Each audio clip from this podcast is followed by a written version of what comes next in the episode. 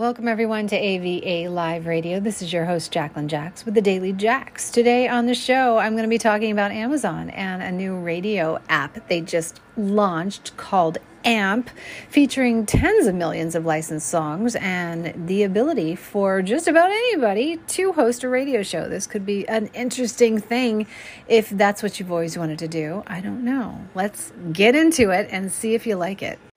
Here's something for radio fans. Amazon has officially launched a live radio app called AMP, which allows users to choose from a library of tens of millions of licensed songs and accept listeners' calls when hosting shows. Amazon just recently released a beta version of AMP as well as a website for the platform, which is currently issuing sign up codes in its social media bios and elsewhere. The only true equipment you need to go live with a radio show, higher ups explained, is AMP on your phone. iPhone, that is. There is no Android just yet, but keep watching because that rollout is due to come very, very soon. The process behind debuting programs seems straightforward. Based upon the steps outlined in AMP's website and host, anyone can add any of the aforementioned songs with millions more on the way to show for free. So, when you want to host a show, several listing options include country focused Graham in the morning with Graham Buns and Andre Castillo's Take a Trip already a part of AMP, and it appears that high profile artists will soon use the service to connect with fans as well. To be sure, Nicki Minaj today confirmed plans to bring her Queen radio program to AMP and discussed the subject with her followers on Instagram live this afternoon. I think April 8th is the date. I'm going to do my first official show, Minaj told fans, later elaborating that this show will be available solely to stateside listeners. The entire episode going out as a podcast worldwide after broadcasts include. I'm really excited to see this actually and see how it plays out, see if it is something that people take. But here's one thing the rules and regulations on doing it are a little bit hard to deal with, I think, for some music fans who really do want to focus on certain artists.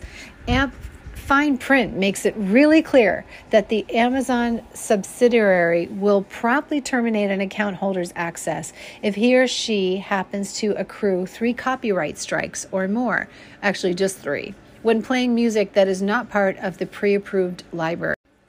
It goes on to say that AMP doesn't enable hosts to play more than two songs from the same album or more than three songs from the same artist in any three hour period. Repeat a song more than one time in any three hour period, or play any song until at least one listener is tuned in. Pretty interesting, right?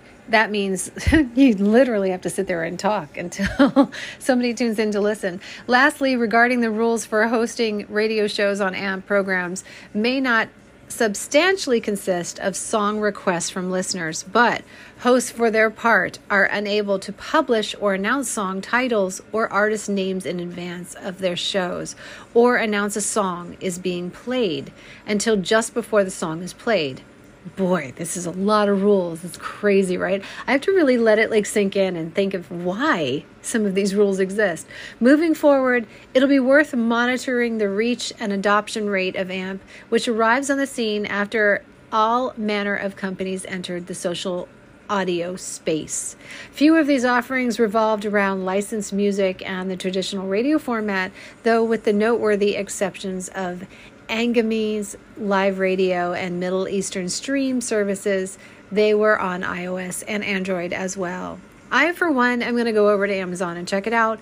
I am interested in this e commerce versus radio thing. I think it could be something really interesting, but you know, Nicki Minaj is preparing to sell Queen Radio items, support for her customer her custom audio messages on Amazon Music artist profiles, and payola free promotional programs for new releases. But that is an exclusive deal with um, that she's inking deals with right now for exclusive performances and music films.